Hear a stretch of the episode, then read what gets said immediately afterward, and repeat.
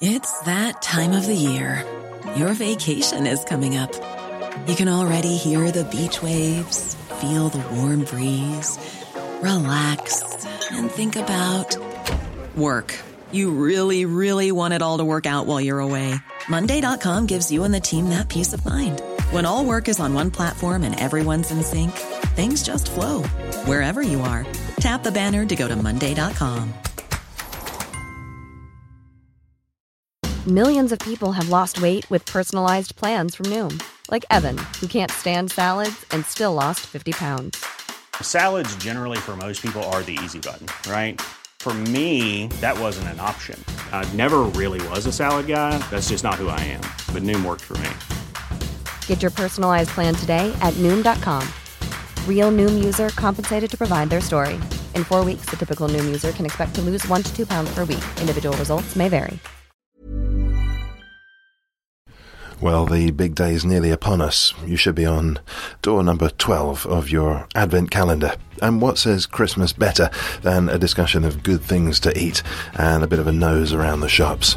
It's the 12th of December 2014. I'm N. Quentin Woolf, and this is Londonist Out Loud. Hey baby, let me take you down strange sights and you ain't never seen the like before. Just a stone's throw from your front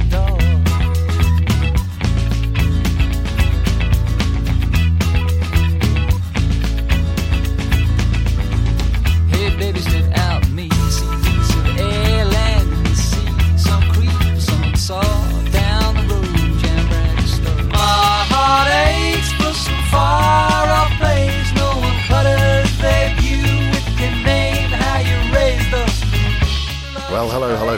Among the list of things that we've never done on this podcast is come to Camden. I can't quite believe that. It's such an interesting, uh, unique cultural hub that I can't quite believe we've not been here, but we haven't. And the other thing we haven't done on the podcast is interview somebody called Siddharth Vijaya Kumar. So we're going to set both of those straight today. And uh, he is here and, and we are here. And hello. Hello, Quentin. Nice to meet you. I'm glad you got my name right there. That's very impressive. Likewise. I'm impressed with the pronunciation as well. Are you actually? Yeah, I am actually. That's pretty oh, good. well, okay. I, I won't attempt it again. You, so you did it in a very good Indian accent as well. My mother would be proud. I've made somebody's mother proud already. We're in Camden, as I say, and we're here because this is the spiritual home of Grub Club, and you're the co-founder of uh, Grub Club. And uh, I must say before we start that we were due to be speaking to the other co-founder of Grub Club, but she is indisposed due to laryngitis, and she was mouthing to me, "Sorry, she can't possibly talk," and she shoved Sid in front of the microphone and said, uh, without any warning at all, talk in Camden. And so Sid has very uh, generously agreed to do exactly that. We're going to be gentle with him and uh, we'll throw a low ball first of all. What is Grub Club? Uh, so, thanks, Quentin. First of all, I want to apologize to your users for having to put up with me for the next 45 minutes because Liv is far lovelier than I am. but here we go anyway. um, so, Grub Club is a business set up by Liv and I about a year and a half ago, and we are a platform for pop up restaurants. We connect chefs with fun, cool, underused spaces around London uh, so that they can do a pop up dinner. Uh, and then we'll connect them with uh, paying customers who will attend this who will attend this dinner. So customers or people who love dining out and love unique dining experiences uh, can search for and book uh, pop-up restaurants with us. And we are predominantly in London, and we do a mix of dinners, working with a whole range of talented uh, chefs, some of whom work in Michelin-starred restaurants, and some of them just very talented amateur chefs. Well, we'll be unpacking that and talking some more about that, talking about the Camden Collective, and we'll be going shopping, and we're going to be finding out what Sid Kumar knows about Camden, uh, and he's wincing. Uh, I just wanted to note the phenomenon that you heard in the background there, listener, which is the uh, the white van man harping his horn because he saw a microphone. Now, I thought that this was restricted uh, just to members of the female gender. I thought he was uh, honking because of your long hair, Quentin. I thought that might have been you think I was passing myself off as a... Oh dear. Imagine his surprise when he turns around and sees this looming Hagrid of a man. You're, you're a handsome young man, Quentin. I'm sure he was very impressed. Th- Thank you. This, this could be a very positive interview. Do you know one of the things I often look out for Camden? I don't know because I know you hang around in Camden a fair bit with your work. one of the things I often try and look out for is the pub that appears in Withnail and I. And there's a few candidates I've got in mind, but I'm not sure whether it's here or, or whether it's somewhere else, or do you, you don't happen to know by any chance? We're standing outside the Camden Head, but I'm pretty sure that's not the one. That doesn't look right at all. I think it's called the Mother Black Cap in Withnail. Yeah, I, have, I haven't seen that movie, so I can't I can't comment right now, sadly. Oh, well, if, if you happen to know the answer, I'm, uh, I'm certainly interested. We are on the junction of Pratt Street and uh, Camden High Street, I think. Yeah, we are. Um, so we are just outside our, our offices. And we're going to head to uh, background music of sirens to our right, and we're going to head up towards Camden Town Tube Station.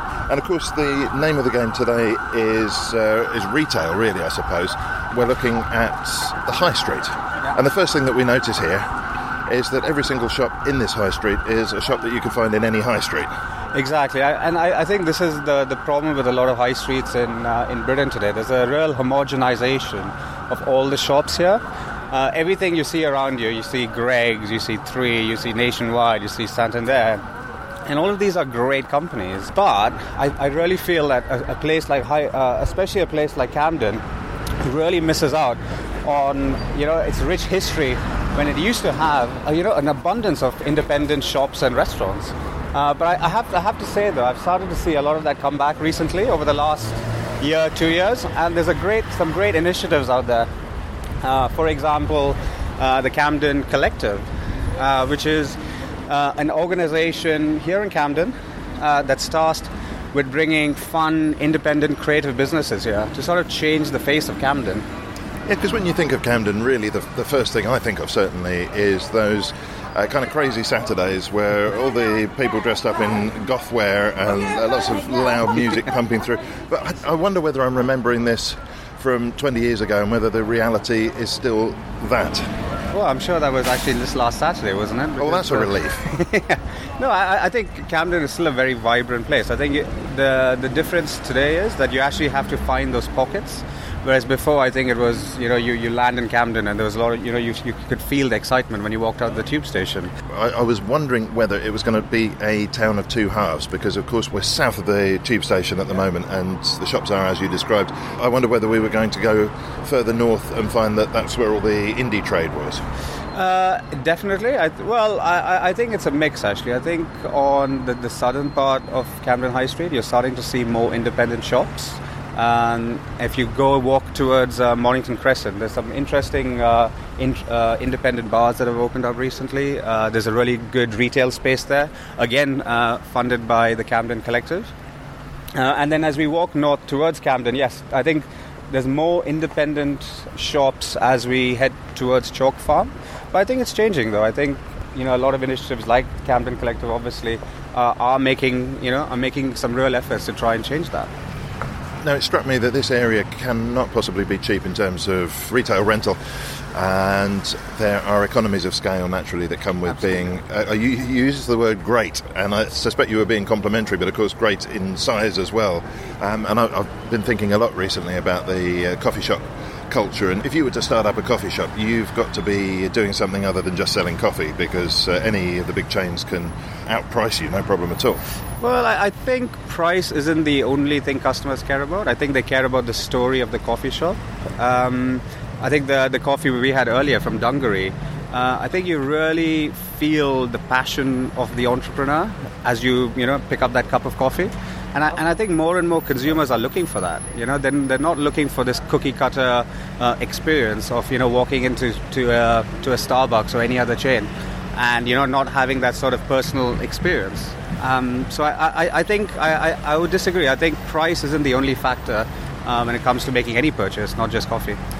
That's interesting. I wonder if I quite agree with you. I want to on a sentimental level, uh, but I, then I realise that my argument, which actually is in alignment with yours, Yeah. is also sentimental, and it's less to do with the personal service over the counter, and more to do with the feeling that when you come to a new town, you're seeing something that you haven't seen before, and that there's, there's a sense of uniqueness, which uh, increasingly right around the country seems lacking. Yeah, no, I agree. Um, and actually, that's something that we're trying to change at Grub Club. Um, you know, one of the things that you know when Liv and I uh, met, you know, you know, we actually met in the jungles of South India, And you know, in India, you get to you know you, you do dining out is a big part of the culture there, but you tend to dine out in people's homes and you know friends. You know, you eat- you eat uh, you know amazing dinners from your friend's mum, for example. And when we came back to London together, uh, we're just friends, by the way. Uh, but when we flew back, uh, when we flew back uh, to London, something that we felt was lacking here was that sort of unique dining experience. You know, we felt that a lot of the restaurants here uh, were pretty much offering the same standard fare. Um, you know, the price the the price was may have been fairly reasonable, but the, the experience was was very much a cookie cutter dining experience. Uh, and that's something that we try to change with Grub, Grub Club by promoting independent chefs who, who really care about their food, um, who want to bring something unique, you know, for a number of reasons. You know, either it could be setting up a restaurant in the future, uh, it could be to, you know, try out new uh, creative menus, or just another way to meet new people. Well, let's let's unpack the model. Uh, so I'm interested in Grub Club, and I want to eat. Simple as that. I'm going to do what? Get onto your website or phone you, and what's going to happen? Uh, you can phone me if you like, but it might be easier to go onto the website. Uh, so if you go to you know grubclub.com, uh, it's a place where you can search for and book these fun social dining experiences. So you could on one evening you could eat this amazing Burmese dinner in in Hackney. Or you can eat, you know, Michelin quality food in a clock tower apartment in King's Cross. It really does vary from day to day, and you know, it's all dependent on the chef. And, and it's dep- so you, you are a hub for what's happening that evening uh, that, that's been orchestrated by you, but it's it's not the case that it's as personal as uh, phone you up and, and you'll send a chef around. Uh, not yet, but we do actually. There are some customers who attend some of these uh, grub clubs, and they love the that personalized uh, service from the chef. That a lot of them actually request um, request these chefs to come and cook for them. You know, and cook for them and their friends at their home. So we have done many of them as well. Uh, so it's actually a nice way for chefs to make some alternative revenue. Uh, you know, in addition to their job, or in, even in addition to their grub clubs. Now, the, the listener will know how this sort of podcast works, and uh, of course, there's a commercial angle uh, coming from you, and there's uh, uh, we're, we're interested in your story, but we're also interested in the uh, story of Camden. So we, we're banned officially for the next uh, ten minutes from saying uh, the words uh, club or grub. Instead, What about food club? Yeah. we're, we're heading along uh, past the unique to Camden. Uh, Waterstones, Marks and Spencers, and PC World. These are local businesses that grew up here, mum and pup trade. They've done very well for themselves. uh, across the street now, uh, we can just about make out. Uh, there it is, number one five nine, and this is um, this is the Camden Collective that we've been talking a, a bit about. Could you map out what Camden Collective is, what, what it does, where it is? Sure. So, uh, Camden Collective is an organization that is tasked with changing the face of Camden. Uh, over the last four to five years or so, uh, Camden has become a real homogenized place. You know, every shop looks the same, and even some of the smaller retail shops all seem to same, sell the same stuff. It's become a bit of a tourist trap. Uh, and I think what Camden Collective is trying to do is to sort of change that by uh, bringing really exciting, creative companies to Camden and initially just offering them office space. So that's how uh, we got involved with the Camden. Ah, not, re- not retail space necessarily. No, initially it started off with just office space. Um, so they have a, a, a space on the other side towards Mornington Crescent. Uh, and they were housing, they were housed about 100, 100 odd companies there, you know, which range in size from say one one man bands, you know, all the way up to say, uh, you know, companies with about 10 people. And it's a whole plethora of companies involved there. You know, you have uh, photographers, you have uh, designers, you have people making, you know, really funky robots in there. Uh, you've got uh, a, a company that's um, doing a Google Glass project, for example. So there's a whole range of companies. Um, and I, and I think the idea behind this is that these companies will, as they grow in size, will hopefully continue to stay in Camden, um, hire more people, and bring more people to Camden. Um, and also, hopefully, in the future, become a hub uh, for tech companies in the same way Shoreditch is currently. And I think it will happen uh, over the next year or two. I think the people who run Camden Collective are doing a fantastic job, um, you know, spreading the word. Where where is the drive, and, and who's making the choices about which sort of companies are supported? No idea. Is, there, is there an organising mind behind all of this? Uh, there is. He's, the thing is that there's just, now I can say it here. There's a, there's a guy called Simon, but I can never remember his surname because it's like really long. So um, I don't want to say too much about it. Because of his long surname. Yeah. That's a, that's a great way to escape media attention. So, but uh, the, the question remains, I suppose. I mean, is there is there a sort of a principle behind which kind? You talked about a tech hub, for example. Are, are those kind of businesses being No, prioritised? And and I, and I actually think this is the this is the great thing about the collective that it's not focused on just tech companies because I think when you have a lot of tech companies in one place, you know, in, in you get a, a, a lot of the conversations tend to be around the same subjects. Whereas when I think you when you have say companies, you know, people who are photographers or designers or um, you know people from other industries working in one place, I think you get a lot of cross pollination of ideas. That's hugely beneficial uh, to you as a business, um, and actually makes the whole makes for a much more vibrant uh, place to work. Yeah, that does seem to tie in with the the general atmosphere and ambience of Camden, which is as something that's alternative, but it's not Yeah. prescriptive in how it's alternative. Yeah, I agree. I mean, I mean that's been the the sort of allure of Camden over the over the last few decades, hasn't it? What was it that took the pair of you to the jungles of India? Uh, so both of us, funny enough, uh, happened to be there, you know, randomly uh, setting up. So Liv was setting up a, a division for her company at the time, and I was setting up a, a division for my company at the time. So Liv is in was in financial services. She was at Goldman Sachs uh, for many years, and my background is in advertising. Uh, so I set up a vocational training platform, uh, and I went to set up an office for that business in India. Uh, and that's where we met. And funny enough, we did actually meet in a in a, a jungle in South India uh, at a friend's at a friend's party that I won't talk too much about. I, I really wanted to imagine that it was the uh, Dr. Livingstone thing where you were hacking through the undergrowth. Uh, yeah, no, it was it wasn't exactly like that. Sadly, it was in a it was in a very fancy resort in um, in just outside Bangalore. So yeah, sadly, no no Dr. Livingstone's esque stories.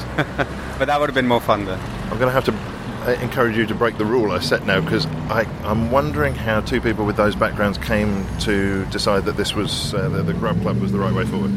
So, funny enough, actually, it was Camden that brought us together. Um, so we met, or Liv and her boyfriend, uh, and I, and my friends, a whole group of us, we met about 10 years ago in a bar in Camden somewhere. Uh, this was back in the day when they when they were doing lots of uh, psychedelic trance parties here. uh, on uh, And you thought you were in India. uh, at, no, at that time, I have to say, you know, we were um, very. Um, is, is high the word you're searching for? both Liv and I were very sensible young people at that time. Quite so, uh, yes. So we probably met over a, over a glass of wine. Then. But uh, we um, we kept in touch uh, through well, not me personally, but Liv kept in touch with my friends. Uh, via Facebook, and then when she came to India, uh, she uh, got in touch with us, and that's how we connected. So actually, funny enough, Camden was uh, the starting point for, for all of these uh, all of these endeavors. Well, all the same, with the backgrounds you describe, I'm, I'm still not clear on why food came into the frame.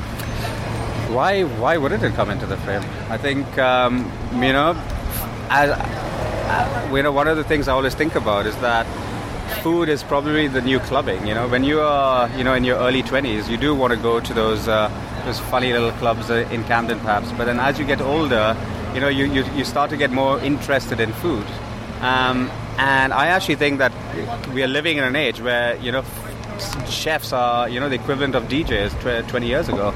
You know where there's a massive following for chefs. You know people really care about you know uh, the chef and their background and you know what their what, what, their you know latest experiments are. You know in the same way that you know people were probably interested in DJs. I find that very persuasive. Have you worked in advertising, did you say? Occasionally, yes. Yeah. Shall we have a look? We're, we're standing outside uh, Camden Should a Collective right around now. the uh, Camden Collective. Yeah, perhaps you could give us a, a whistle stop tour.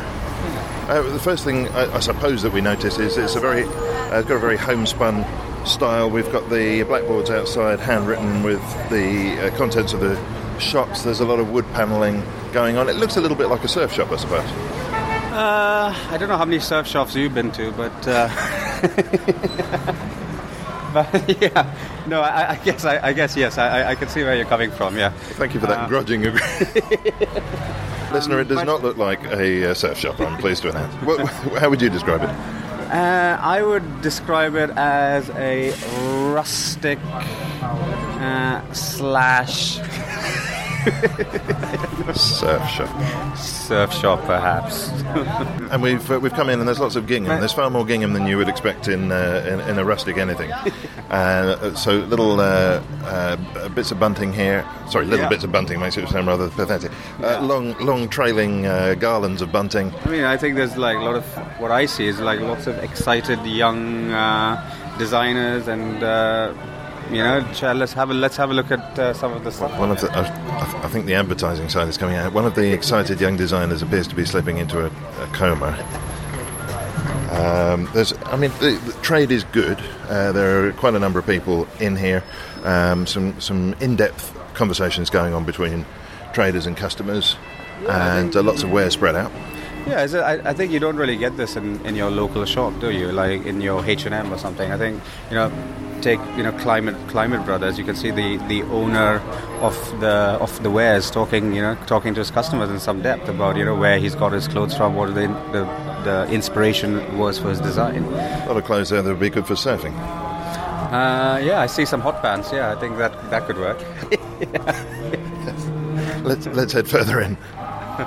We've got uh, we've got jewellery here. Uh, very ornate. uh, Yes, that is jewelry.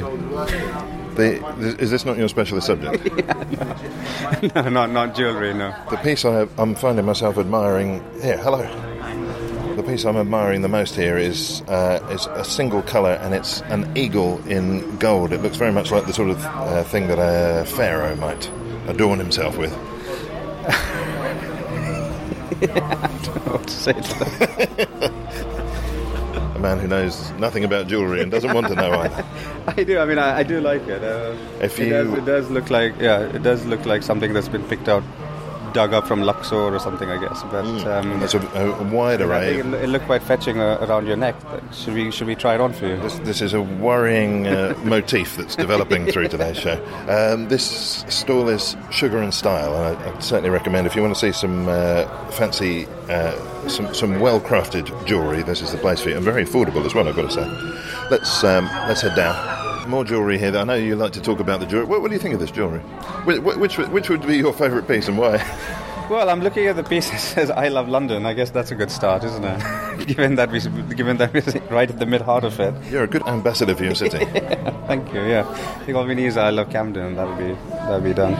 but you're a you're a Stratford man yourself. I am, yeah. Um, apparently, he's got a lot of good connections. That's what I've been told. So every time, every time I tell someone I live in Stratford, the first thing that they say to me is that you you have really good connections.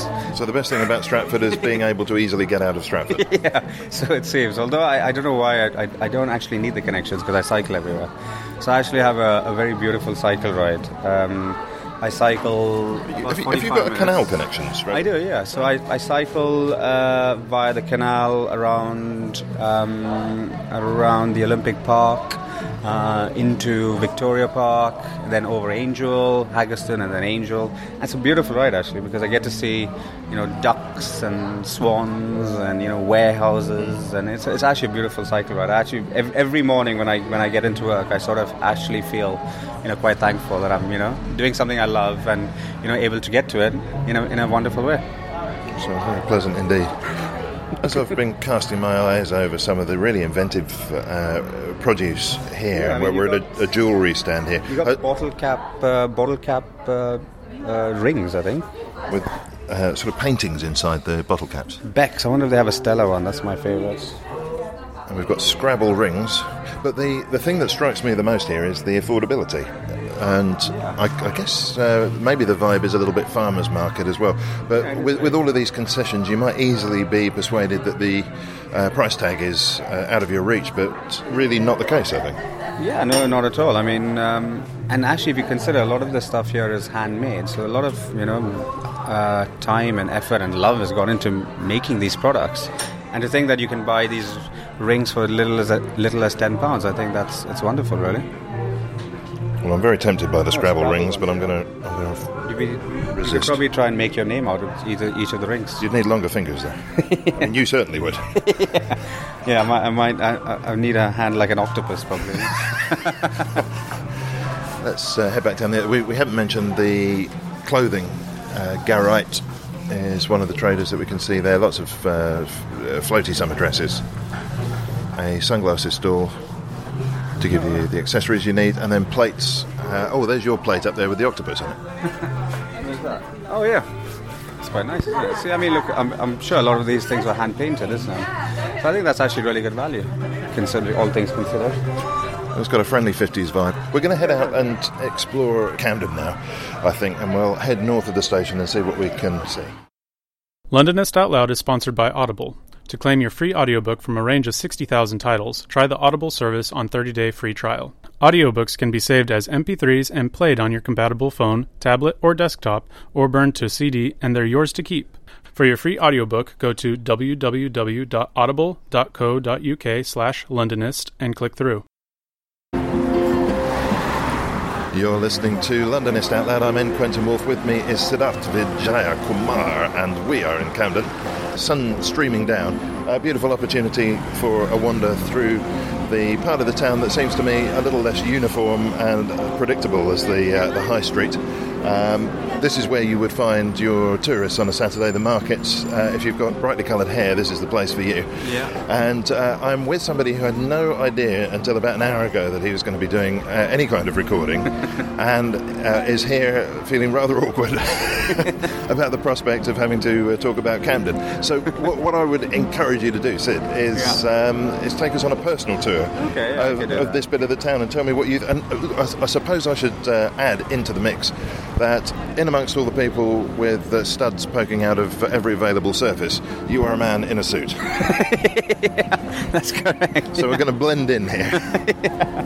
Well, it's not actually a suit, though, is it? Because I'm wearing like, it's a blazer, I think. Oh, that's true, It's right? a blazer, less of a suit. Yes, you're quite right. I can't see down that far. That's below the cloud level. I've got, I've got, I've got a meeting later this evening, so uh, yeah, I'm dressed uh, rather, rather appropriately for that and inappropriately for this.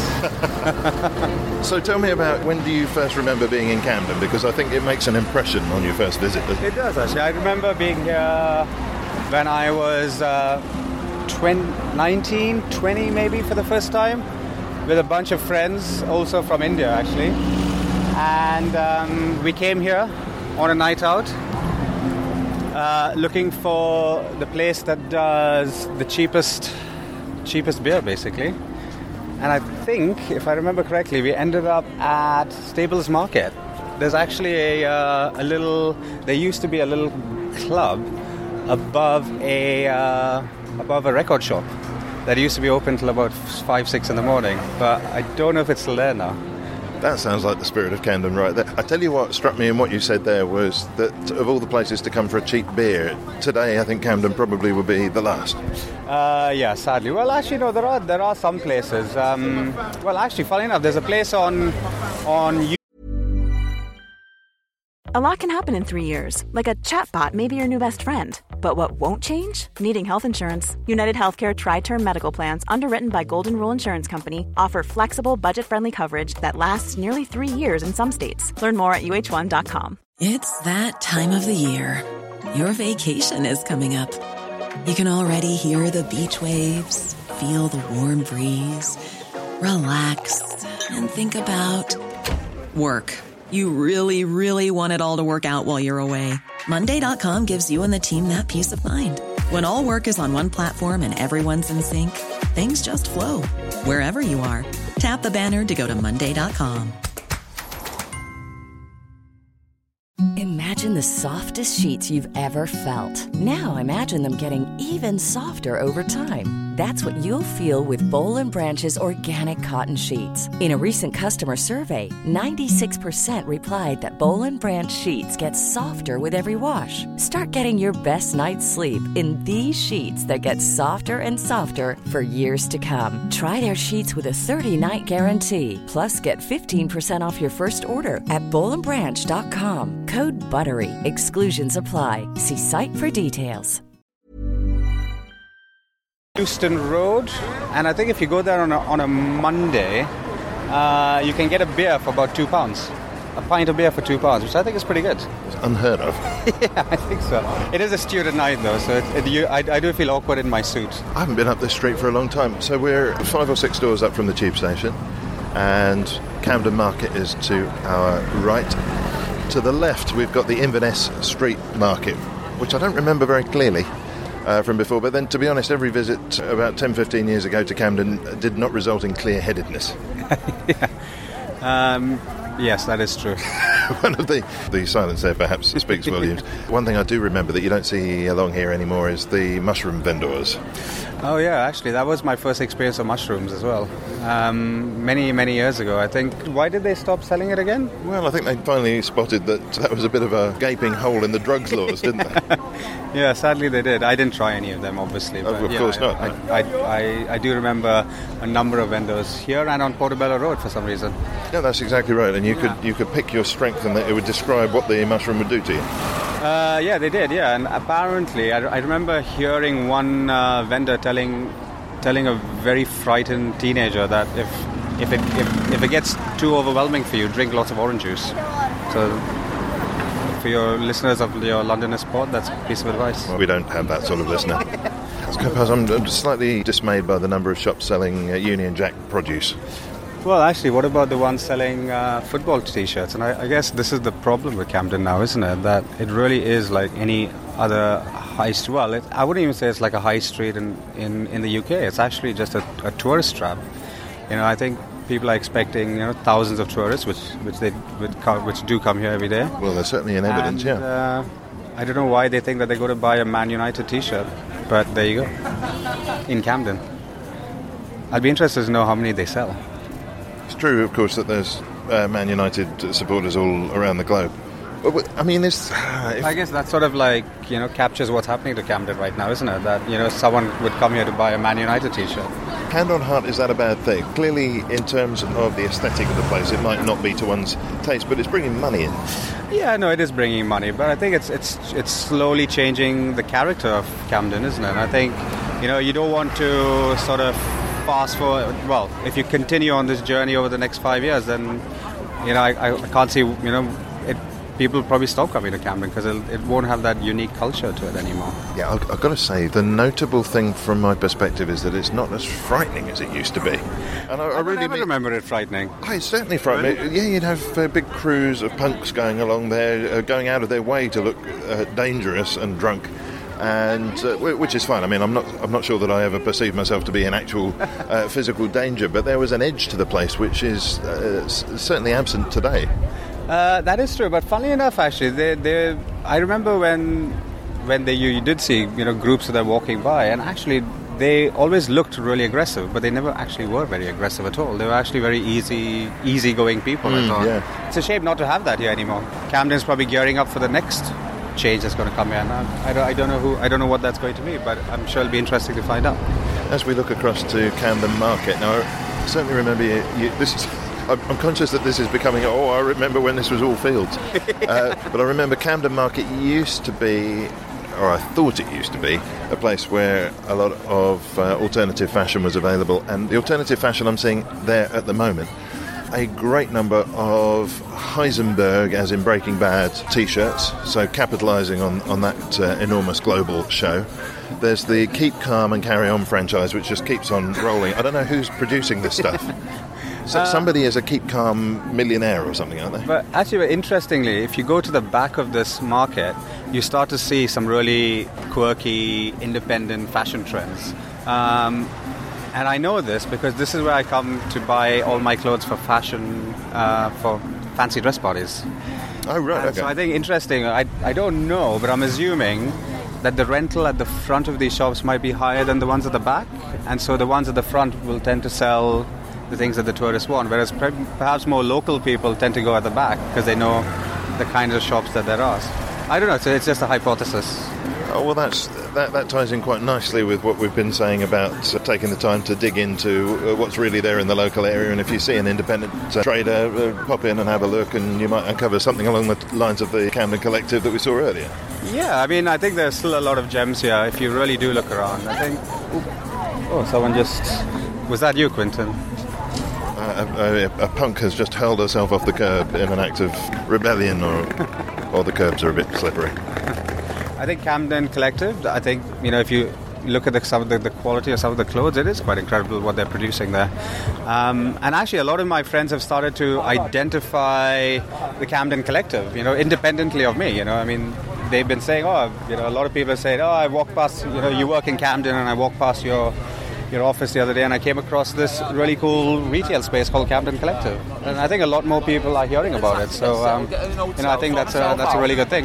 There seems to be a basic problem here, though, and I hope you won't mind me highlighting it, which is that the footfall north of the station is vastly different to that south of the station. Yeah, uh, and actually, I think that's one of the issues that the Camden Collective faces because I think a lot of people get off at Camden station and then go right. And so they tend to miss everything on the other side. And to be fair, there's not that much for tourists to see. But then um, I, I, guess that's what uh, that's that's what they're trying to change. And actually, this is interesting. I've never seen this shop before, but this looks like a small independent shop among, you know, a whole range of shops selling basically the same thing, which is Oxford University sweatshirts and I Love London tops. So. I, love, I like that Oxford University is getting a look in here because if, if you go to Oxford, uh, you'll know that you'll see stalls there selling I Love London merchandise. Or in the university campuses, yeah. I'm not exactly sure how that relationship works. Yeah, I've always wondered why there are so many people in Camden who went to Oxford University. That, that, concerns me though, because the sort of experience that's being offered by the Camden Collective uh, retail area there is very much about browsing. Whereas I think a lot of the other shops there are the kind of shop uh, they're. I don't know whether to call them a destination shop, but you, you need something and you know that that's where you're going to go and buy it. Whereas here it's yeah. a little bit more freeform. Well, I would say it's actually the other way around. I think something like Camden Collective, the, the collective retail space, is probably more of a destination space because they don't have the footfall. Uh, something like this place has natural footfall, so I think you can almost calculate on average, you know, what you you know, how many people are going to walk past, and of those people, how many are going to come into my shop, and of those people, how many are going to buy my product, uh, which is actually probably what um, you know the KFC down there does, and you know that's probably why they decided to take that space. They probably made a calculation, and you know they can probably within ten percent go, yeah, this is going to be our revenue in the next year. So this should be what we should pay for retail space. And actually, that's a massive problem because it actually affects a lot of independent rest- restaurateurs because they get outbid on spaces by people like KFC, Pret a Manger, etc uh, because some of the key areas around London, some of some of these companies actually overpay, even though they may not make as much profit as they would like because they see it as a flag, flagship space. And so for them, it's about a marketing campaign as much about uh, retail sales. And so an independent restaurateur can't really compete with that, which is such a shame. It's a lot more predatory than I think I realised. Are, are there other so. tactics that you notice going on? Uh, well, I, I, wouldn't, you know, profess to be an expert in this space, but I mean, look, I, I think big companies are good. You know, they do a lot of good stuff. But oh, could you could you persuade us? what, what, sort of thing have you in mind when you say that? I mean, look, it's only the larger companies that can invest in such you know large scale infrastructure projects, and what those infrastructure projects bring is an employment. You know, like if you look at a lot of in, independent restaurants and shops and stuff, yeah, they do hire people, but they don't obviously hire it on the scale uh, that the larger companies do. And hopefully, larger companies uh, are also good training grounds for a lot of the future employees of independent uh, shops and restaurants. So I think that there is a good ecosystem there. It's just about finding it. Um, so I, I, I, do think big companies do a lot of good. We need them in our economy, but at the same time, we need to be supporting uh, smaller businesses I'm surprised to hear you talk so warmly of the larger companies. I, w- I wonder if there's have you got per, uh, professional connections with some of them? I no, I don't. I, I, I just I genuinely believe that you know they do a lot of good. Like you know they take on graduate training schemes. You know they take hundreds of people on graduate training schemes. We can't afford to do that. I can afford to train you know one or two people at a time, whereas the bigger companies can train 100, 200 people. You know they you know they they'll end up uh, picking up experience and going off, you know, to work at, you know, hopefully some of the independent companies or setting up their own companies. So it sounds as though you might be in favour, and uh, this is an idea that I've uh, started to hear a, a, little bit more about recently, and I'm, I'm, yet to be persuaded one way or the other whether it's the right way forward. But the idea of having very different uh, employment law for small companies than Ooh. for big companies. That's quite a controversial one because I think how do you decide what's a smaller company and what's a larger company, and you know how do you enforce those rules? And I think it I think it gets complicated. Uh, but I do think, and I, and I, to be honest, I think the government does do a lot uh, to support smaller businesses.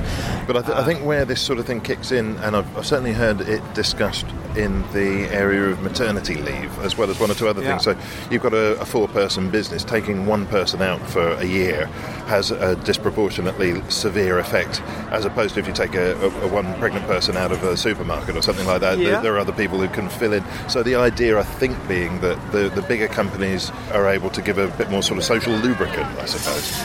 Yeah, no, I well, I, I, I disagree again. I think you know it depends on the company, depends on the team. Uh, you know, I know a lot of uh, women who've who've actually worked, you know, almost all in through the entire pregnancy. Hmm. And then, you know, I think the things like job share scheme, job share schemes after pregnancy, I think work incredibly well. You know, having two people do one job, I think is a great system. Obviously, the, you know you need to sort of communicate well between the two people, and you know th- there are certain you know drawbacks, obviously. But on the whole, I think I think it works incredibly well, and you know it, it can be very productive. We've drifted a long way from Camden. From Camden, an, inter- an interesting detail. There. Well, this certainly looks like the Camden I remember with the in, uh, with the insane shop fronts, the enormous boot sticking out of the front of that building. Oh, it's that. A pair of sneakers over there. Maybe that. Maybe that's why we have all these Oxford University uh, uh, sweatshirts here because of the Oxford Arms. Is it like an outpost for the university or something? It could well be. maybe that's where the uh, the boat race begins. the signs on the outside of these buildings actually remind me of uh, the Ghost Signs episode that we did a few weeks ago. And lots of people made contact with the show uh, saying how much they enjoyed that one. And uh, I was just wondering whether in uh, future years we'll be finding the enormous uh, tattoo sign on the outside of a building and protecting that. Maybe that'll be hidden behind some uh, future advertising hoarding. I really like this, the 3D-ness of it up here. It feels like retail and im- imagination is just bursting out of the buildings. And actually, I think a lot of these are quite new as well. If I, I don't remember many of these here. So, you know, that's a start, isn't it? That you know, we're starting to see more creativity coming back to Camden. Do you venture up this end of the town very often? Uh, sadly, I don't.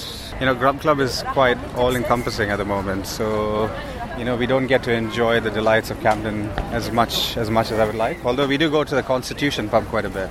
Oh right, Where's, whereabouts is that? So it's, it's a really nice little pub on the canal, um, towards King's Cross, I guess.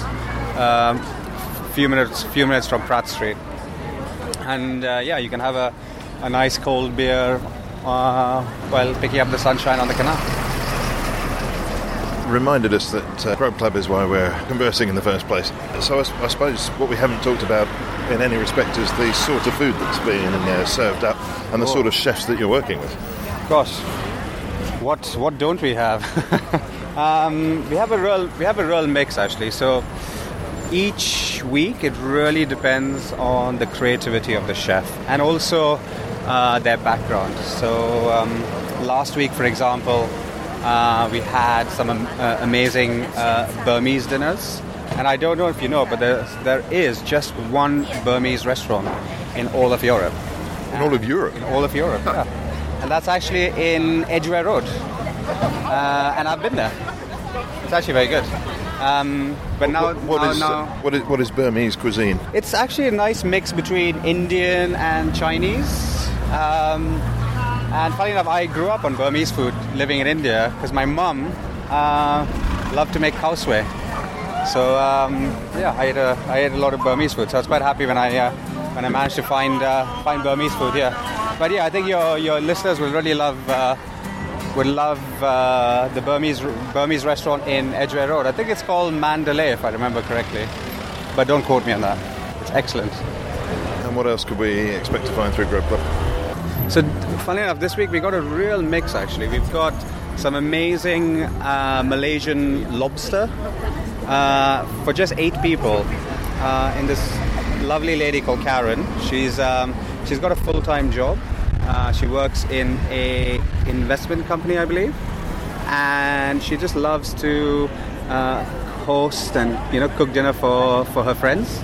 And she does dinners on Grub Club, and actually a lot of the money that she she gets, you know, after she's paid for her ingredients and stuff, uh, she gives it to charity.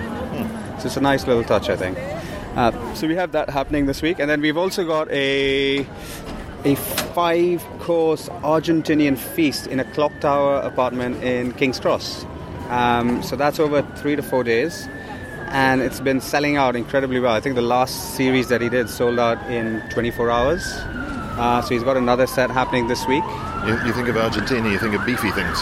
There is, yeah, there is, uh, there is some, actually some Argentinian beef on there, but you know, it's a real variety. Actually, he's got, you know, the, I think he's, he's doing some ceviche, um, and also the the chef Martin. Um, he's, you know, obviously a highly trained chef from Argentina, but he's also a professor of gastronomy uh, in uh, in Argentina for like 20 odd years. So, you know, it's very flavorsome, technical food. Uh, and in a wonderful setting. Are we, when, we, when you say technical, are we thinking uh, Blumenthal? It is actually, yeah, very Blumenthal-esque, yeah. Uh, so I, I won't be able to, you know, tell you what he does uh, with his blenders and stuff, but uh, yeah, you should come and see for yourself. Oh, sounds extremely tempting. Uh, what I've been wondering as we've been talking, I wonder what uh, Liv had, had she uh, the ability to speak. Uh, where, where would her view of things have differed from yours? I think Liv is uh, is far more of a hippie than I am, uh, uh, as you can see from you know when you when you first meet her. I think she she's really so. I, I, I think both of us sort of work well together because we see the same problem in a different way. Um, I think Liv wants to bring a community together, uh, a community of you know chefs, of food people, of foodies even, uh, who own the spaces, uh, and she's really interested in this this idea of you know the social side of Grub Club. You know how can we regenerate areas in you know, like Camden or Deptford? You know we've got a, a big regeneration project in Deptford currently, where every week we do uh, a brunch by different chefs. You know, so I think this week it's a it's a Bayesian Bayesian brunch, and the idea behind that is that we you know we bring some bring some life back into Deptford. You know, bring the community together. You know, get people who wouldn't normally go go to Deptford to come out there and see what's going on. Um, so it, you know, it really brings you know brings some vibrancy to the area, and and that's her passion. That's what she loves to do. Whereas I'm sort of interested in this idea of how do we empower chefs so that they can set up the next food business you know? How do we how do we build a high street that has a nice mix between uh, large chains like you know Pret a Manger or whatever and independent cafes and restaurants? That's sort of what I'm really passionate about. So but I think tho- those two parts come together very nicely which is why I think Liv and I work well together because we have you know a shared objective so it's quite nice And what, what's your what's your strategy, but perhaps finally, for um, reaching the parts that might not naturally be attracted to the sort of concept that you've got going on here? And what, what I mean by that is, uh, within any area, you're likely to find a constituency that would naturally be drawn to the ideas, the food. They'd be perhaps they'd be conversant with the kinds of food that you're talking about. But uh, equally, in any area, there'll be some people who feel like that this is above and beyond them, and they're, they're uncomfortable with it. How, do- how do you reach those guys? I, I you know, I, I, I totally agree. I think a lot of people would be worried about, you know, attending some of our some of our events. I think you know the the idea of you know of going into this place and meeting you know a random person and having to you know talk to them is actually quite intimidating for some people. Mm, you know, going into someone's home can be a very intimidating intimidating experience. And are you going to pick up the wrong fork? And uh, well, can you Well, afford it? I guess- a whole, whole load of different anxieties around food, aren't there? Yeah, well, I mean, I, I think our dinners are very informal, so I think there's less of that. But I think you know some people are scared about you know having to you know being forced to talk to someone, and and I think that's why it's nice that we have a range of dinners. You know, we've got you know I, you know if you think of a, a supper club, a supper club tends to be in someone in someone's home, and so what we do is a nice mix of you know dinners in, in people's homes to dinners in commercial spaces, and so actually it's not that different. You know, going to it is like going to a restaurant but it's more fun. You know, you're walking into a commercial space. You know, you sort of have um, some, you know, idea of what's going on because you know, but it's not exactly the same thing. Like for example, when you walk into a restaurant, you sort of know what's going to happen next. You know, you walk in and you know someone comes and shows you a table, and then you sit down, and then you might look at your phone, and then someone will come and give you the menu. It's all very sort of robotic. It's all very process driven. Um, whereas with ours, it's slightly different. That yeah, you might you'll you'll walk into a, a restaurant, but it's not like a restaurant that you've been in, been into before. Uh, you know what we always find from our chefs, they always say that you know whenever they, they see people come in, um, you know a lot of our dinners tend to be communal style, uh, you know shared tables, and you know the first people who walk in, they always try to sit as far away from each other as possible. You know people walk in and start looking around and you know think, okay, you know what, I'll go and sit right at the other end of that table, so I don't have to talk to these two people, and then by the end of the evening you know you can see everyone sort of leaning into the table and you know and there's a sort of life to this restaurant.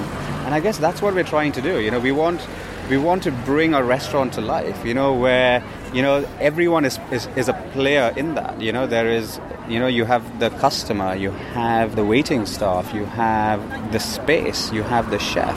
And all of these elements come together to create something awesome you know like you know we want you know we want there to be you know lots of noise in the restaurant and then you know when the when the dinner's finished the chef comes out and everyone's clapping him at the end Yes, I was going to say, I couldn't imagine he'd be locked in the kitchen all day, or she would be locked in the kitchen. Yeah, well, funny enough, actually, uh, everyone assumes you know the chef is a man, but you know on our side we actually find that you know a lot of our chefs are women, um, which is great to see actually. You know, and uh, hopefully we'll you know we'll start to see more of our Grub Club chefs move into into restaurants and setting up their own restaurants, and we'll have more female-dominated uh, restaurants in the future. Uh, but yeah, no, the, the the idea is that chefs love to you know find out what people think about their food, and you know in the same way that a DJ likes to entertain uh, their their their audience, a chef likes to do the same thing. Then so they do the same thing. They like to amaze them and surprise them, and it's lovely when the chef comes out at the end of an evening and everyone's clapping him or her.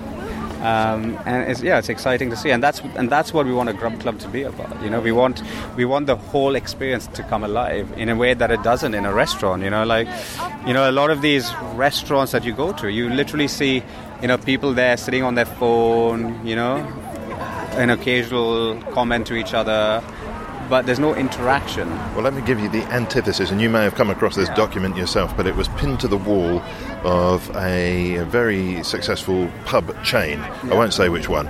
And uh, it was in the staff area. I can't remember how I came upon it, but I, I happened to uh, be able to get a gander at it. And it was a list of principles by which the staff should operate. And it said things like if the customer comes within three metres of the till, he or she must be greeted within 2.5 seconds of entering that area.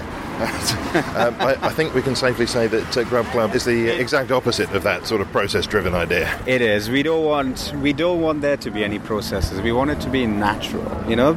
But you know there are still, you know, look, I'm not one of these people that goes, oh, anything that these big companies do, you know, processes are wrong. Processes are good. You know, it's good And- to and they work. Some yeah, some some level of training. You know, we want, you know, even our hosts, we we sort of tell a lot of them, you know, how you know what are the things to look for. What are you know, how do you make a customer feel comfortable when they get in there? You know, there are some basic things you have to do, but you don't want it to be overly process driven. You know, it has to be come across really naturally, but you know when, when you you know hire you know young someone new someone young you know what? They need to be trained. They need to be told you know how to do certain things. I think this this example is a bit extreme obviously. But you know the, the sentiment i can sort of understand i think if you know eh, but maybe not so military style You're a very agreeable chap, aren't you? You see all sides of the argument. Yeah, I, I always like you know I'm I'm Indian, aren't I? So uh, we we tend to sit on the fence with a number of things, you know.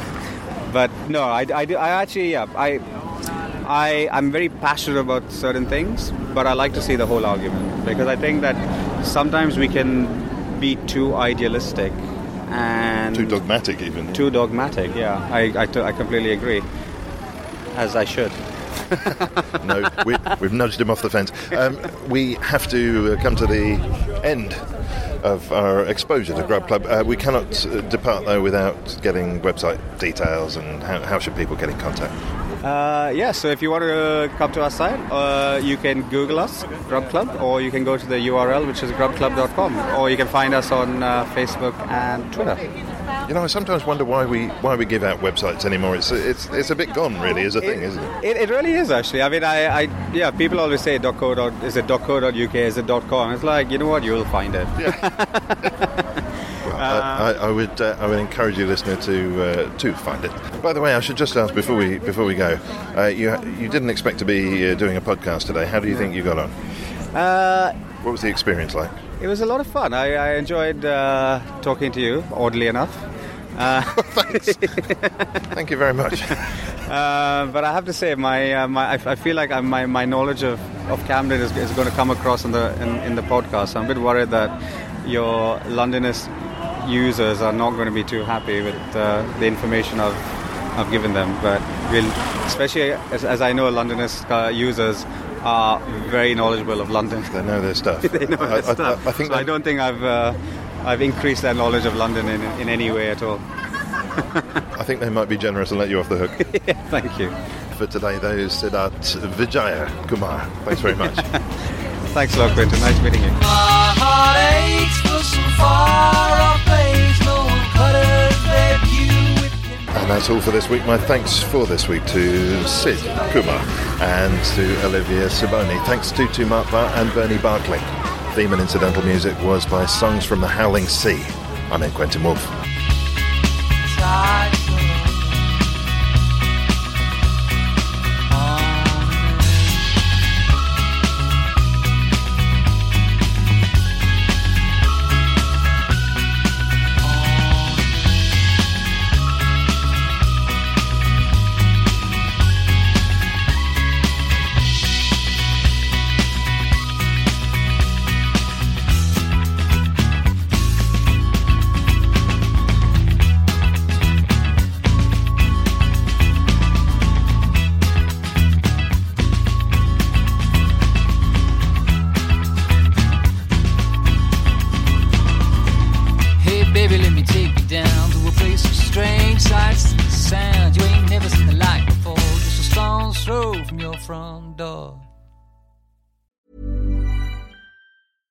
I'm Daniel, founder of Pretty Litter. Did you know cats tend to hide symptoms of sickness and pain? I learned this the hard way after losing my cat, Gingy. So I created Pretty Litter, a health monitoring litter that helps detect early signs of illness by changing colors, saving you money and potentially your cat's life. Pretty Litter is veterinarian developed, and it's the easiest way to keep tabs on your fur baby's health right at home. Go to prettylitter.com and use code ACAST for 20% off your first order and a free cat toy. Terms and conditions apply. See site for details.